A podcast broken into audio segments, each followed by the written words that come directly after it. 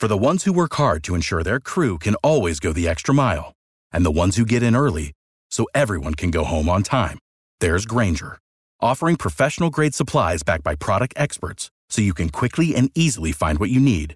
Plus, you can count on access to a committed team ready to go the extra mile for you. Call, clickgrainger.com, or just stop by. Grainger, for the ones who get it done.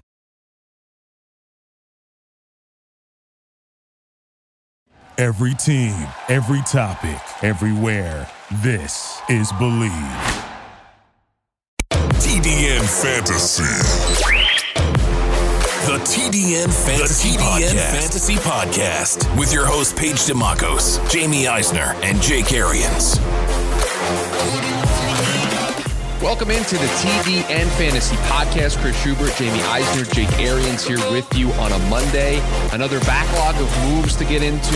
The Miami Dolphins making some trades that could impact your fantasy prospects for next season, and a discussion about Chase Edmonds being the lead back in Arizona. A lot to get into here on the show today, but we will start, as I mentioned, with the, that backlog of players, those fantasy relevant signings that we want to get into. And and I guess Jake, we'll start with the guy who we talked about on the last edition of the show. And then, like 15 minutes after I posted the show, T.Y. Hilton decides, yeah, I'm going to now resign and go back to Indianapolis, where we anticipated him going back, where we think made the most sense. And I think from a fantasy standpoint, uh, the comfort level of him being back at a place that he knows probably makes you feel a little bit better about his fantasy value for 2021. Makes me feel better. Sure as hell ought to make Carson Wentz feel better. Uh, you know, having the guy back 10 million one year, I thought, I thought it was a pretty fair deal all the way around. I think Ty deserves that the way he finished the year, the what he's done for that organization. But it gives them a stable number one that knows everything about the organization, the city, the franchise. Uh, it just made the most sense, right? I mean, this this was what we hoped was going to happen, what we thought was going to happen, and I'm glad that it's done and he's off the market and he's back in Indy. Yeah, I, mean, we talked about him being the this was the best fit for him overall. Uh, I just the way the need that, that Indianapolis had for that wide receiver one, just the he still has a little bit of that old Ty. He doesn't have the complete package anymore, as we saw last year, but he started to come on a little bit later in the season, and to go somewhere else and be a complementary piece might have been a good football move, but it might not have been a good fantasy move. This was a case where both things come together in favor of Ty Hilton. You know, we're, going to get into over the course of early April here some of my like way too early positional rankings. We're going to, you know, you guys are going to dive into them. You're going to ask me questions. You're going to challenge me. You're going to say I'm an idiot. All I'm a genius. All this other fun stuff. Probably more the former than the latter. But uh, like my initial thought was this kind of puts T.Y. Hilton in that like he's in that like between like wide receiver 40 and 50 for me. I think next year, I think he could be sort of that value play there. Somebody you put on your bench in this in the right matchup, or as you feel more comfortable with the Wentz Hilton connection that we'll start to see again. Do we have what the preseason looks like this year? What training camp looks like this year will dictate how soon we might feel comfortable with any sort of new quarterback or receiver type of connection across the league. But for me, he's still somebody that's going to be fantasy relevant. I kind of have him in this kind of a similar range where I have like DeVante Parker and like a Marvin Jones, or John Brown, or Jarvis Landry type of receivers there, where they're all different types of receivers and they'll fit different teams based on what you're looking for, whether it's upside or high floor, or if you're in a deeper league. But I kind of think he's somebody that I'm, I mean, willing to take a flyer there in that like wide receiver four territory because he still should get a plenty of work with Carson Wentz, and there are still a very limited amount of options for Indianapolis on that team for him to throw to. So I think he could have a decent season. I'm not going to pound the table for him like I did last year's wide receiver two that did not work out, but uh, I still think he's going to be plenty fantasy relevant and in that conversation for you as a guy you pick up in the middle part of your bench. I will be saving this clip I- for the latter parts of the season when he is a wide receiver too, so we can do the Ty dance on the show. Absolutely. Well, Ty our Ty our butts off. I tell you why I like it, James. It gives Carson Wentz a reason to throw on schedule and on time, whether it's a slant, a curl, a dig, a comeback, a back shoulder. T.Y. Hilton allows him to throw on the schedule the play is supposed to be done. He can break it down to Parris Campbell and Pittman and hold the ball and dump it off and all that kind of stuff. The throws to Ty, which ought to be six to eight a game, should be on schedule, which to me is why Carson Wentz lacked the last couple years. And what he needs to do in his progression become a much better quarterback. This gives them that, and should allow him to do that in this offense, which I think is the upside of where Ty's fantasy value really lies. If they don't do that, Carson Wentz keeps playing like he has been, which is just backyard street football. then who knows? Then he's probably in that four to you know forty to fifty range. I'm extremely excited to discuss the next guy on this list because I, am intrigued at both of your guys' uh, reactions to his fit into this offense. Sammy Watkins going to the Baltimore Ravens. They flirted with Juju a little bit, had that contract offer out to him. Jake, I'll start here with you. How do you see Sammy Watkins' role in this in this Baltimore offense? And is this the is this the threat? Is this the deep downfield threat that Baltimore needed to add to this offense?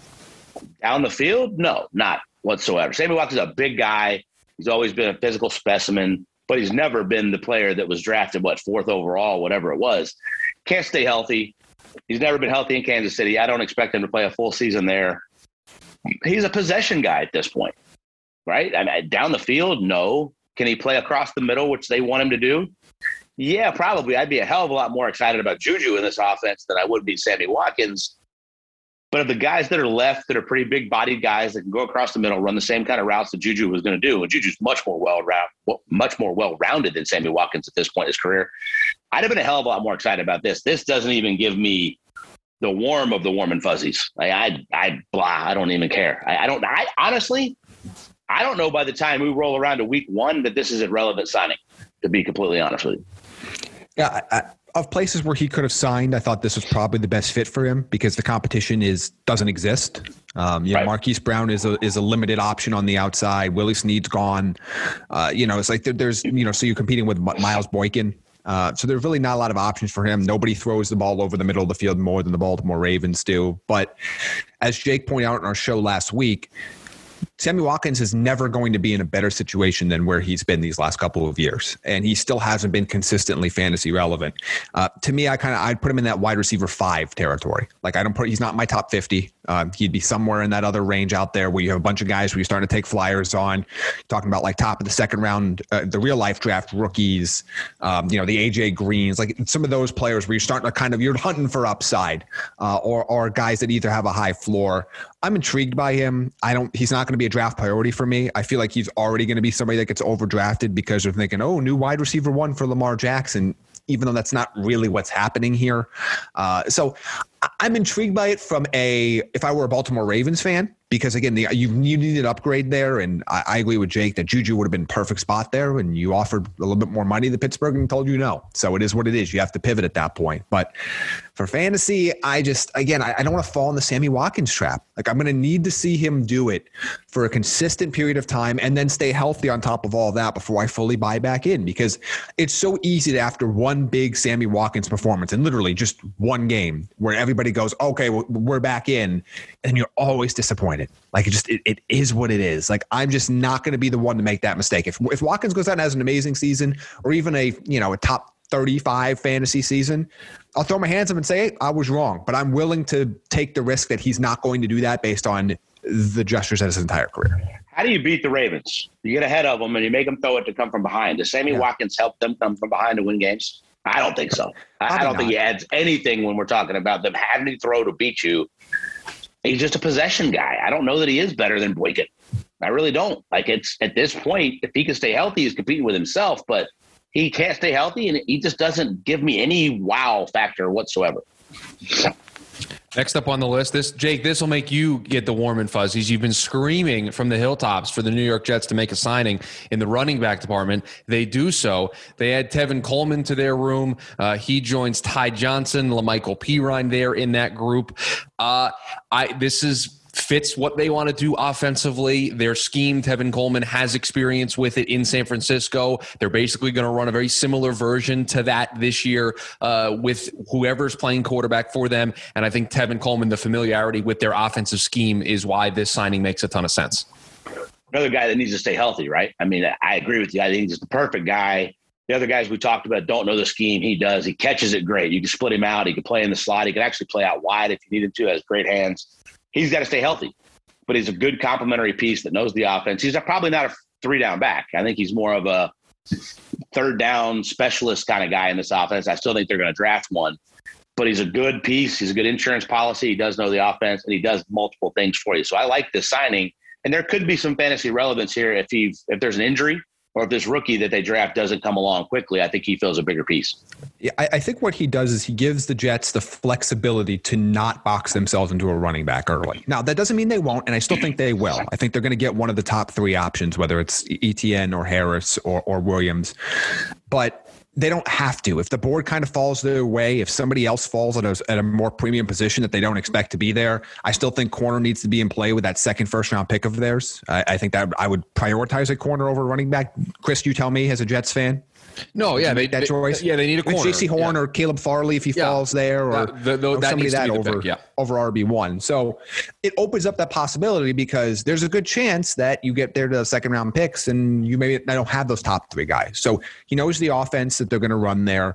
He's coming off of it was a brutal year for him, just production wise, injury wise. It was it was just a complete throwaway year but he at least gives them enough options where if they don't spend a they don't have to spend a day one pick on a running back but my ranking for him is going to depend on if they do. Because the reality is, is I don't think Tevin Coleman's going to keep Najee Harris off the field long, or Travis Etienne off the field long, or Javonte Williams off the field long. So he's somebody that if they go into the year without one of those top rookie running backs, I think is in this like somewhere around RB 45, 46 type of thing. Um, you know, if they bring in another rookie, probably drops a few spots there. So there's just not a lot of fantasy relevancy here. I think this is more of it just gives the Jets more flexibility. Now, if a running back gets hurt or they decide they're going to take maybe one on day two or early day three, uh, instead of using a round one or round two pick on one of those guys, I might be a little bit more interested. I just don't think, I just don't think he's going to make that much of an impact from a fantasy standpoint versus a real life standpoint. All right, let's go to this next signing, which is a melding of the worlds for one Jamie Eisner. So, Jamie, I'm going to start here with you. Damien Williams going to the Chicago Bears. I, am just going to pass it over to you, let you speak on just everything with the Chicago Bears running back situation. This is your guy. This is who you pound the table for. So, Damien Williams, Chicago Bears, here you go, my Hang friend. on. I have a question before you get started. Okay. Is there a jersey in your future? There might be if they sell Damien Williams Bears jerseys, there might be. You can uh, customize one. Come on. That's true. That's true. Uh, I I like this a lot. Uh, obviously, I mean, I know it's kind of my brand now with Damien Williams, but I think this is going to be a player that is provides that solid depth for them at the running back spot. Tarik Cohen is a more of a gadget player who might actually have to play way more receiver than he's even played before because where else is the ball going to go in that offense, especially if they end up trading Anthony Miller or moving him in, in the in the uh, training camp process now. But to me, he's really good insurance. He knows the offense well. It's that old Kansas City system that he's going to be operating under. I know David Montgomery had just a phenomenal second half of the year because they, they rode him a lot. They rode him a lot, but I don't know if that's going to be the case again this year. I still think the idea of David Montgomery as a player is better than the actual player that you're getting on the field on a snap to snap basis. I also want to see how often they're going to be able to rely on the running game. Like this offense might not be all that special, especially if this Allen Robinson stuff continues. If there's, I know he's going to sign, he signed the tag, but if there's any issues at leading in the camp, if they try to trade him mid-season, if he's not going to sign long term. So I have some concerns. To me, Damien Williams is not somebody you're taking a fantasy aside from a handcuff scenario, but what it does, it really kind of solidifies my ranking of David Montgomery outside of my top 25. Like I think he's he's a elite RB three. Uh, I don't want to take him in RB two territory. I don't want. I I would prefer not to have David Montgomery in a 12 team league in one of my two starting running back spots. That's basically what I'm saying here, and I was kind of leaning that way anyway, and now I'm solidified in that opinion.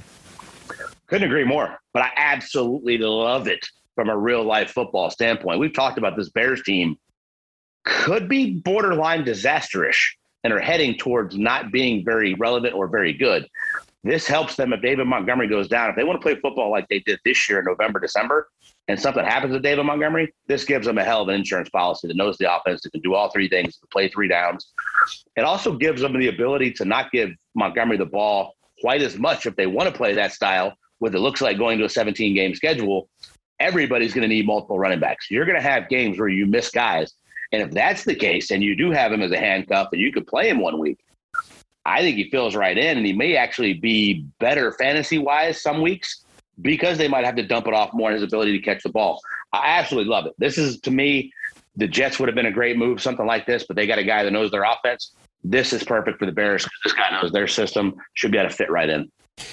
Next up here, Leonard Fournette returning to the Bucs, and, and, Jake, I'll go here with this question for you. I think everybody's going to look at what Leonard Fournette did in the postseason, playoff Lenny, Lombardi Lenny, and maybe apply that to fantasy. I think the warning that I would give is there's still another guy in that room that they really like. This is still going to be a two back system, and both of these guys are going to get work. And I think that's a warning to at least throw out there when you're having this conversation it's that's at least a warning. Ronald Jones ought to be a big flashing red freaking stop sign of a warning. They like Ke'Shawn Vaughn. I just said they're going to a 17 game schedule, and the point for the Bucs is not to be good; is to win the damn Super Bowl again. So to keep Lombardi Lenny and playoff Lenny fresh for the playoffs and the Lombardi run again, Ronald Jones might even be the starter, depending on week to week for first and second down. Ke'Shawn Vaughn's going to get more touches. They're going to want to do that. It doesn't mean that they're not going to draft a running back at some point and add another one to depth of that to that room.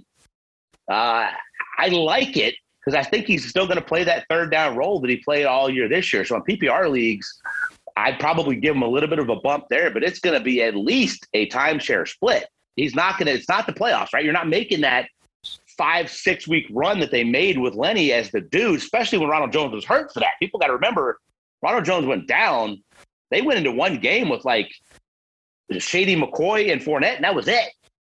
Like they didn't have a whole lot else, so he had to be the guy. He stepped up. He was great, but like man, this is uh, at least a red flag on about four different levels. Yeah, this is not going to be a fun situation for fantasy managers, as we kind of uh, told you guys last week. I, if you view the both these guys, I actually have Jones a couple spots higher than Fournette uh, in my rankings as of now, but both of these guys should be viewed as flex fill in bye week options just on a macro scale, just because they're going to split touches. They're going to have certain weeks where, you know, Ronald Jones is going to have a big week. He's going to rip off a couple big runs and really help your fantasy team. There's going to be times where Leonard Fournette gets leaned on heavily if they're running more hurry up, more two minute drills, more passing scenarios. So they're both going to have some fantasy value. And I think you'll look up at the end of the year at their totals and they'll both kind of be in that like flex ish range, but each week is going to be a little bit tough for you to kind of figure out. And assuming one is not hurt, and then obviously it'll be a little bit easier to figure out who's going to be doing what. I, am not going to be enthused to draft either one. Um, as as he said on several occasions, Bruce Arians does not give a you know what about your fantasy team and they're trying to win the Super Bowl. And that means they're going to split carries. That means they might ride the hot hand. And that means they might use the almost like the baseball method, like they did last year, where they, you know, they have Ronald Jones as the starter and then they bring in Leonard Fournette Uh, as the closer type of an option. Uh, so to me, I mean, right now I would have them both in in the 30ish range, between 30 and 35 among the running backs. They're worth having on your team. They're going to be useful for you in certain weeks. But if you're going to draft one of them as a potential RB2, if you've waited too long, you're probably going to be disappointed because I think their production consistency is going to be all over the place. Last guy we want to mention from from a signing standpoint before we get into some of the other topics that we want to discuss here on the show. Washington continues to add to their wide receiver room. Adam Humphries joining the fold there in DC. Jamie, your your thoughts on this move? Washington been extremely active here in free agency, trying to add to that room, trying to give their new quarterback Ryan Fitzpatrick some options. I really like this. I think this is a good fit. I think this, he's going to fit well into this offense. But your thoughts? Yeah, this is kind of an under the radar signing. Uh, I like this one a lot. He kind of went away from it a little bit last season, but prior to last year, Ryan Fitzpatrick tended to have a career where he leaned very heavily on slot receivers. So if he kind of goes back to that method now, he's got some guys over the middle of the field with Adam Humphries and Logan Thomas that can provide those safety net options for him as he wants to take those other shots, you know, and they get creative with, you know, Terry McLaurin down the field. They get Curtis Samuel more horizontally, whatever they want to do with the combination of Antonio Gibson and J.D. McKissic. So he's got a lot of options there now. He's going to be a guy, one of those I'll call like a priority free agent. He'll be one of those guys. Um, they had waiver wire speed dial. That was the phrase I used before. He's going to be a guy that's going to be on my little list for waiver wire speed dial. Probably not going to draft him, but I kind of want to see how he interacts with Fitzpatrick. Does is Fitzpatrick going to to target the slot as much as he did because it, there was a period, there was like a three year stretch there prior to last year where I believe no quarterback in the NFL targeted slot receivers more than Ryan Fitzpatrick, which was a big reason why I thought prior to his opt out that a guy like Albert Wilson in Miami last year could have been a decent value. Obviously, he opted out, and then Tua played sometimes, and, and, and everything kind of changed there. But I'm intrigued by it. I, I think he has the potential to be not like the Cole Beasley production, but let's say the more like the Danny Amendola or the the Golden Tate production, where guys of like you you're looking at them every week when there's bye weeks or injuries, and you're going, I might get a solid seven or eight points out of this player. He's probably better than the other options out there. That's kind of where I'm looking at Adam Humphries in this Washington offense. I agree wholeheartedly, fantasy wise. Football wise, I love it. Ryan Fitzpatrick made Adam Humphries a buttload of money a few years ago. That was the year that, that Jameis was suspended. Fitzmagic mm-hmm. started phenomenal and then they went back to it, went back and forth.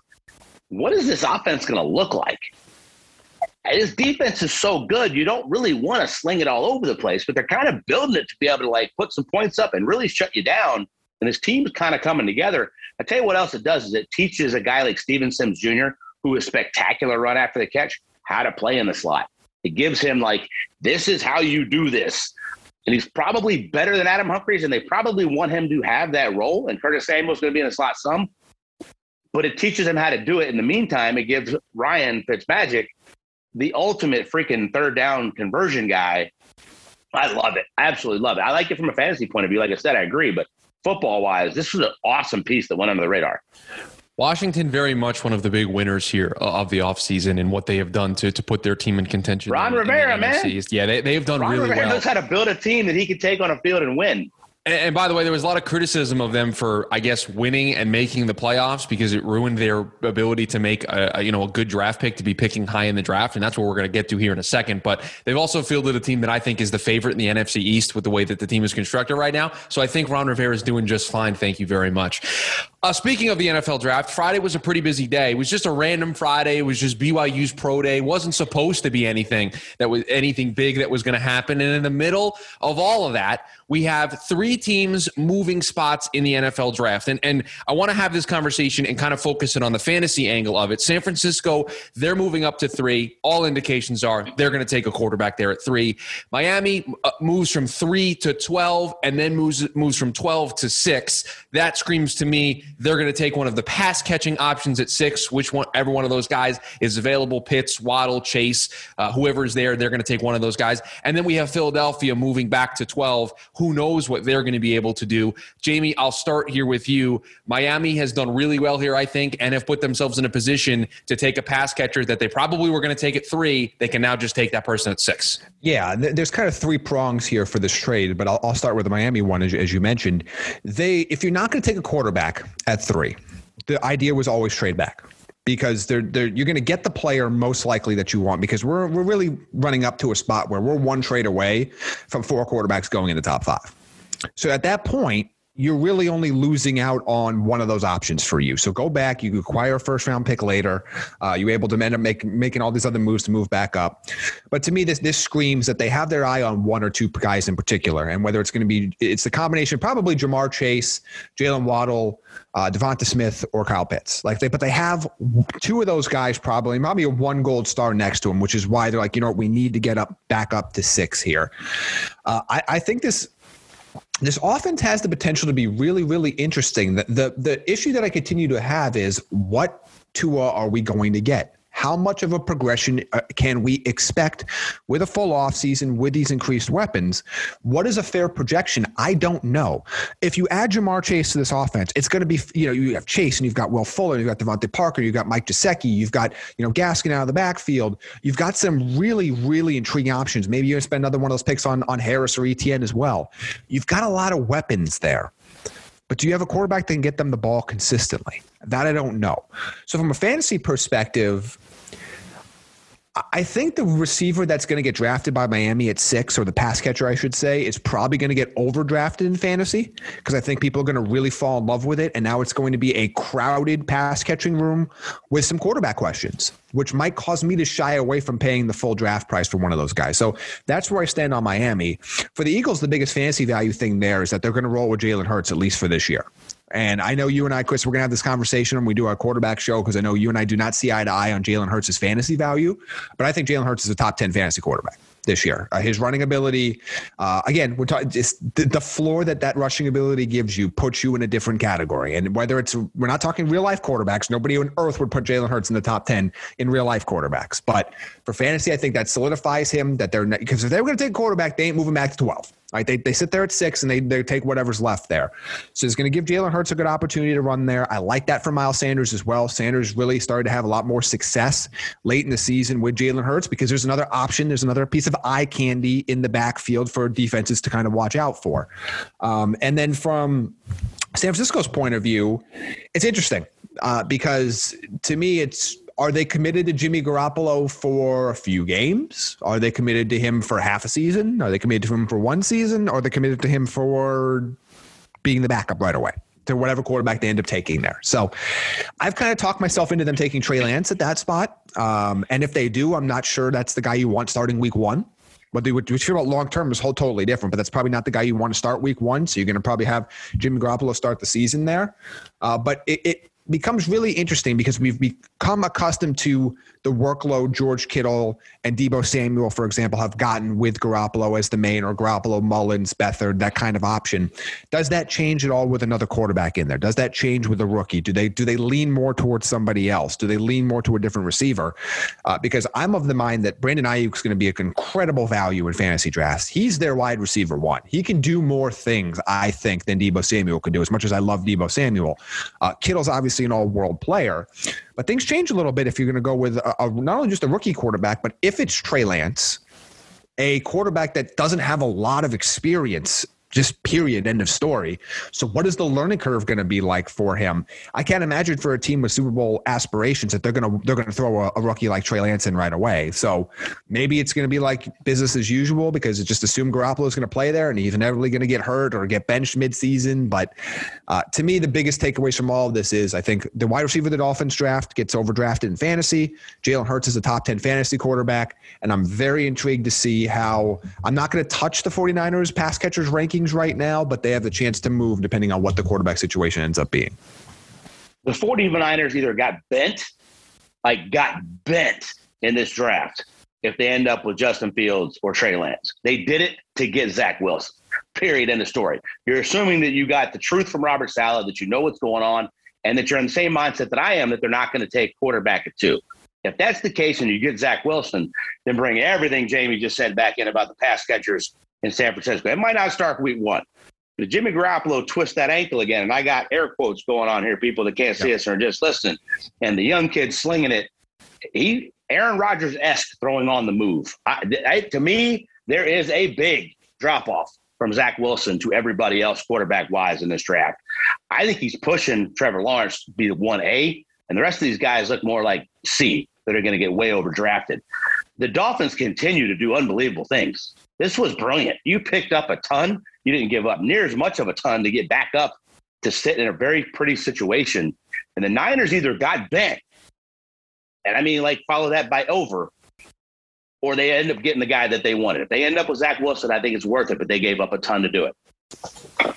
I would be shocked if Zach Wilson is available at number three when the San Francisco 49ers are on the clock. Uh, I, I think the New York Jets are going to be taking Zach Wilson at number two. But but yeah, Miami continues to wheel and deal, Jamie. They've done a really nice job here. The pick that they gave up to move back up was just a pick that was their pick. So they got a pick from San yeah. Francisco, and then they moved their pick in 2022 to move up, basically betting on themselves, betting on that's not going to be a very highly valued pick. That's going to be 20 plus, uh, and and you can have that pick. We're not really worried about it. So yeah, I think this is a home run. We can have our little debate and conversation about Jalen Hurts on the Wednesday edition of the show because we are going to get into those quarterback rate ratings uh, a little bit later in the week because we do have a very big disagreement there about Jalen Hurts' fantasy value. But let's close the show talking about this, uh, Jamie. This has been a conversation in the back channels of the TDN Fantasy Slack. We've talked about this a lot off air, and we will now have the conversation on air because it certainly feels, Jamie, that Chase Edmonds is going to be the lead back in Arizona. He is going to be RB1. Can he be that? And then I want to have a separate conversation on his fantasy value if the answer to that question is yes. So I pose that question to you to start our conversation. I, I don't know if he can be. Um, and I'm not, I don't want to discount him because he's somebody that, and I've mentioned this on the show before, but I really put stock into the fact that he's had three different coaching staffs look at him at different points and have all been very impressed by him. Different philosophies, different uh, offensive systems, completely different age range, uh, background range. So he is somebody that has consistently been high on radars for coaching staffs for the Arizona Cardinals since he came into the league, which is something you have to take note of. Is he somebody that I want to give 25 touches a game? No. But what is a lead back anymore? And I think that that's going to be the philosophical question that we that we discuss because is he going to be a Derrick Henry, Dalvin Cook type of a player? No. Uh, in terms of just workload, no, he's not going to be that player. But can he be a guy that's on the field quite often, get himself, you know, 17, 18, 19, 20 touches a game here and there? And is, uh, you know, half of those or maybe 40% of those are through the air. And I, maybe he could be that. I still think they're going to take a running back. The question is going to be how high? Because if it's not Najee Harris, if it's not Travis Etienne, if it's not Javonte Williams. Well, they better not take a running back at 16. So I don't know if you, any of those guys are going to be around when they pick at 49. Agreed, but would, I can't rule it out. I can't rule out that that, that that could be a possibility that they take him at 16. I wouldn't, but I, I can't rule out that possibility. Right. So to me, I still think if they bring in somebody that's not one of those big three, then Edmonds' chance to have the lion's share of the work in the Cardinals' backfield is exponentially increased. I think he's going to be that option. If they do bring in one of those big three running backs, then I think he's going to have a significant role like he's had last year, but it's going to be a little bit more subdued than what it would be if they're bringing in one of these tier two or tier three or tier four type of draft running backs. Right now, without them having anybody, because the month of March is going to come to end and he's the starting running back on the roster. So I have to at least consider that where he is. I have him right now at RB 24. That, that's where I put him. That's a little sneak peek for what we're going to do in our show later this month. Right now, I have him at RB 24, kind of waiting to see what happens with the draft. Um, you know, if the draft comes and goes and he's the guy, he's going to go up from that. But I'm kind of having to play this this middle ground here. I'm intrigued by him. I'm intrigued by his skill set. I, I think he could be somebody that has a pretty strong fantasy season but I also don't think he's going to be the guy they're going to put an entire team's running back workload on. And I don't know if they're, they don't have anybody else on the roster right now that to even take on the secondary workload. So somebody else is coming into this team, whether it's for the draft, whether it's through a, a late free agency ad, somebody's coming in because I don't think it's Eno Benjamin. Like I mean, Eno Benjamin can get work, but he's not coming in to get a dozen plus touches a game right away right now for a team that is acting like they are a contender right now. Like oh, that's the way they've mode. acted. They're in win now mode. Yep. So whether they should be or not, it's a different story. But that's what they that's what they're acting like. I think somebody else is coming in. It just depends on the caliber of the running back, whether or not Edmonds is going to be the guy that's going to get like a 65-35 split, or if it's going to be more of a true 50-50. And Jake, I'll ask the question to you this way. Kenyon Drake last year for the Arizona Cardinals had 239 touches as the lead back. Chase Edmonds in his entire career in three seasons has 217 total carries. So the, the way that this offense has been constructed in Arizona, Chase Edmonds would be asked to do more in this season than he has had in his entire NFL career. Do you think he can be that for this team? I will preface it by saying I got this dead wrong when I give you this analogy. Austin Ekeler filling in for Melvin Gordon when he was the guy in a small sample size couldn't do it. And then he became the dude, and I was dead wrong fantasy value wise. I had him down lower than Jamie last year. I loved the the PPR, but it was just I didn't see it when he had the chance. Now Chase Edmonds has done that opposite in small sample sizes. Can he do it for an entire season? I don't know. I don't know that he can hold up. He fits what they want to do. He's a home run hitter. He picks up the blitz really well. He kind of does a little bit everything, but they got to have another piece, right? But now there's no free agents. Are they going to trade for one? One of the running back heavy rooms? I I don't know who that would be. Uh, but there has to be a complementary piece. And to me, it can't really be a running back that's going to split time. I agree with Jamie. If, it, if he's the guy and it's going to be 65, 70% of him, which I can see them wanting to do now. We've gone back and talked about multiple coaching staffs, how much they love this kid it's kind of a make or break. He can make himself a star and make himself a bunch of money too if he plays 70% of the snaps. I love the, I love the talent. I think it's there. We just haven't seen it yet. Can he step up and take that load? They got to have a complementary piece, in my opinion. But I really go back to that Austin Ekeler, Melvin Gordon. When when I go back to that London game, James, we were expecting this yep. monster game from Austin Ekeler. He did nothing. It was awful, and the offense didn't do the same. It just it, we've seen Chase Edmonds on the flip side do that in short spurts can that offense look the same if he's the guy for the season? That's a big question mark for the Cardinals, man. If you're a Cardinals fan, can you be sitting here saying, I like the talent, but if this is our 70% running back, this is our RB1, are we confident that this offense runs the same? I don't know that you can feel that way. And I don't think they have any depth too, And Chris. Jimmy- like, I mean, that's the None. And we just talked about 17 Right. games. Like it's Yeah, going there. You've got to have, to me, you got to have three. Yeah. This And I think and I think the point is we have that we we have a short sample size here with Chase. And and it's not to say that we don't believe in what we've seen in that short sample size, but to go from that short sample size to this massive leap forward to what they would ask him. Again, Kenyon Drake got 239 carries in this offense last year with Chase Edmonds on the team. I assume that Chase would get somewhere around that if he fills in that role. That's a massive jump in, in in in production that you're asking Chase to fill right away. I don't feel comfortable from a fantasy standpoint putting all my chips in the middle on Chase Edmonds right now this year. I got to see it. You're first. talking about 17 games. You're talking 300 plus carries. If you're talking about what they have right now, even if they add a rookie, guys, they had one. Say they go crazy and they go Travis Etienne early, right? With he's still getting 200 plus touches. The fantasy value goes way down if they do that and they take Etienne. But like, where is this? If he's the 70% guy, RB1, you're talking about 300 touches. Have I seen enough to say that that makes me really comfortable with him doing that? No, I have not. No, and, and I think that would be man. I mean, that, that that's the big concern for me uh, of trying to figure out like where he could be. And I'm trying to look right now live on like some of the remaining free agent options, and it's not great. I mean, like there's really like. It, it, I mean, it depends on how much money you want to spend. Like, I, I think if you bring in like uh, Wayne Gallman could be interesting. Uh, you know, as somebody that you come come and bring on a player like that, they, they're going to go a little bit more cheaper. Uh, you know, a Rex Burkhead maybe. I know he's more of a receiving back as well, but he can run between the tackles. He can be that almost like a, a different style of change of pace. Uh, you know, for them, but He they adds don't have a depth though, Jamie. You're talking about Yeah. like they need guys like that. They don't even have that.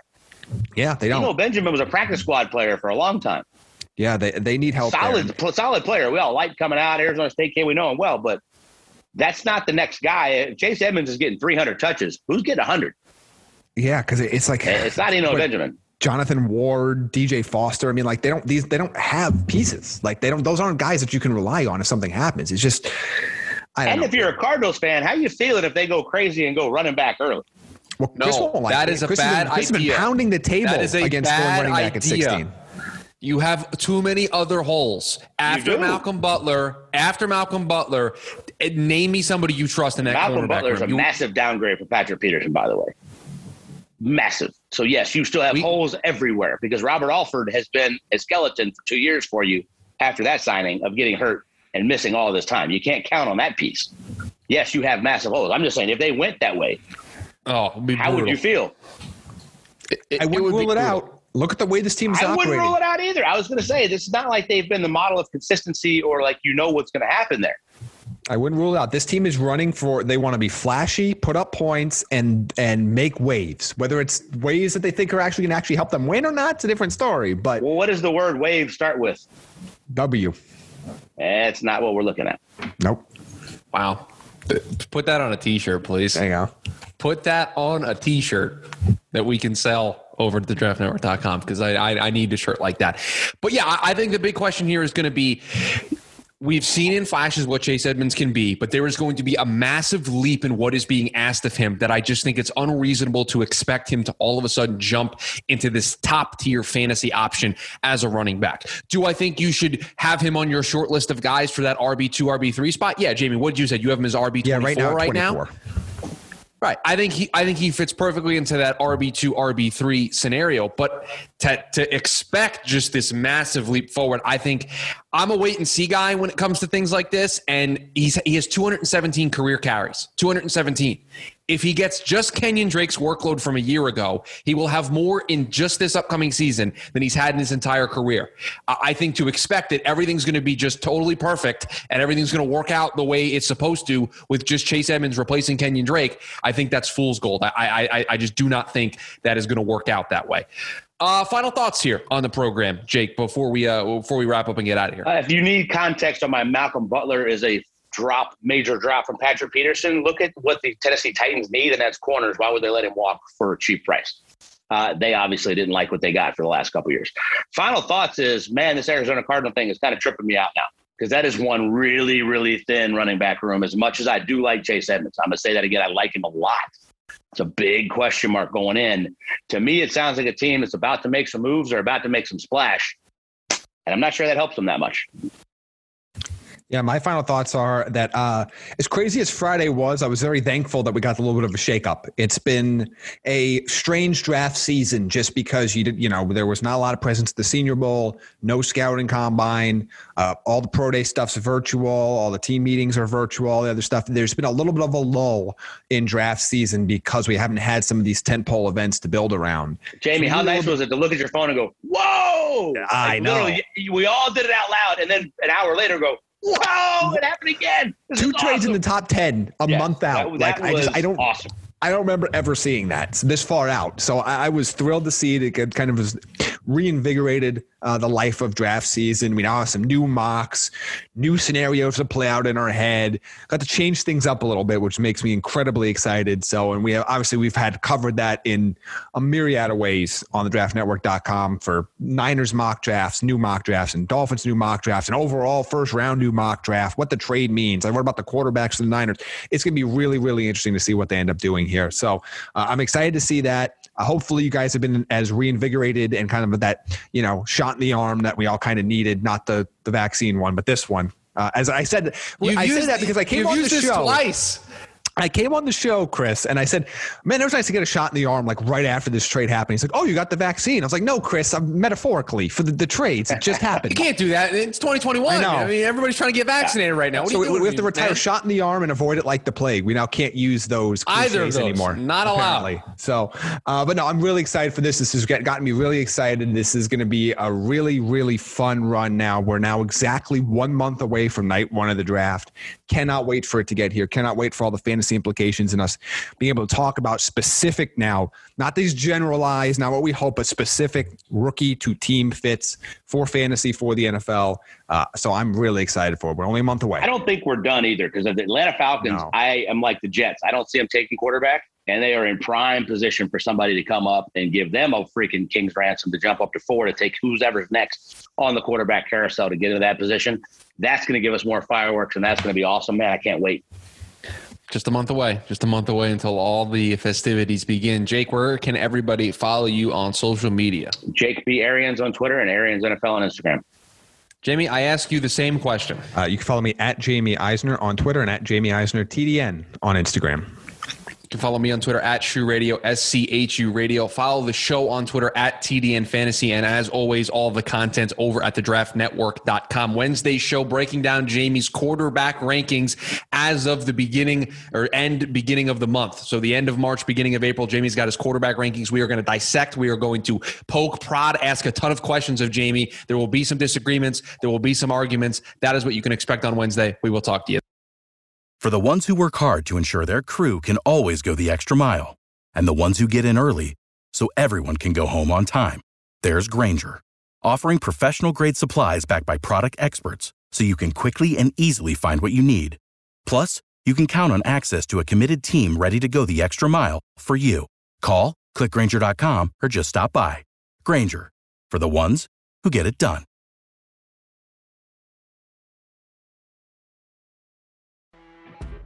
You know when you're listening to a true crime story that has an unbelievable plot twist that makes you stop in your tracks? That's what our podcast, People Are the Worst, brings you with each episode. I'm Rachel. And I'm Rebecca. We're identical twins who love true crime cases that make you say, didn't see that coming, and we hate the people responsible for them. Listen to People Are the Worst now on Apple, Spotify, or wherever you get your podcasts.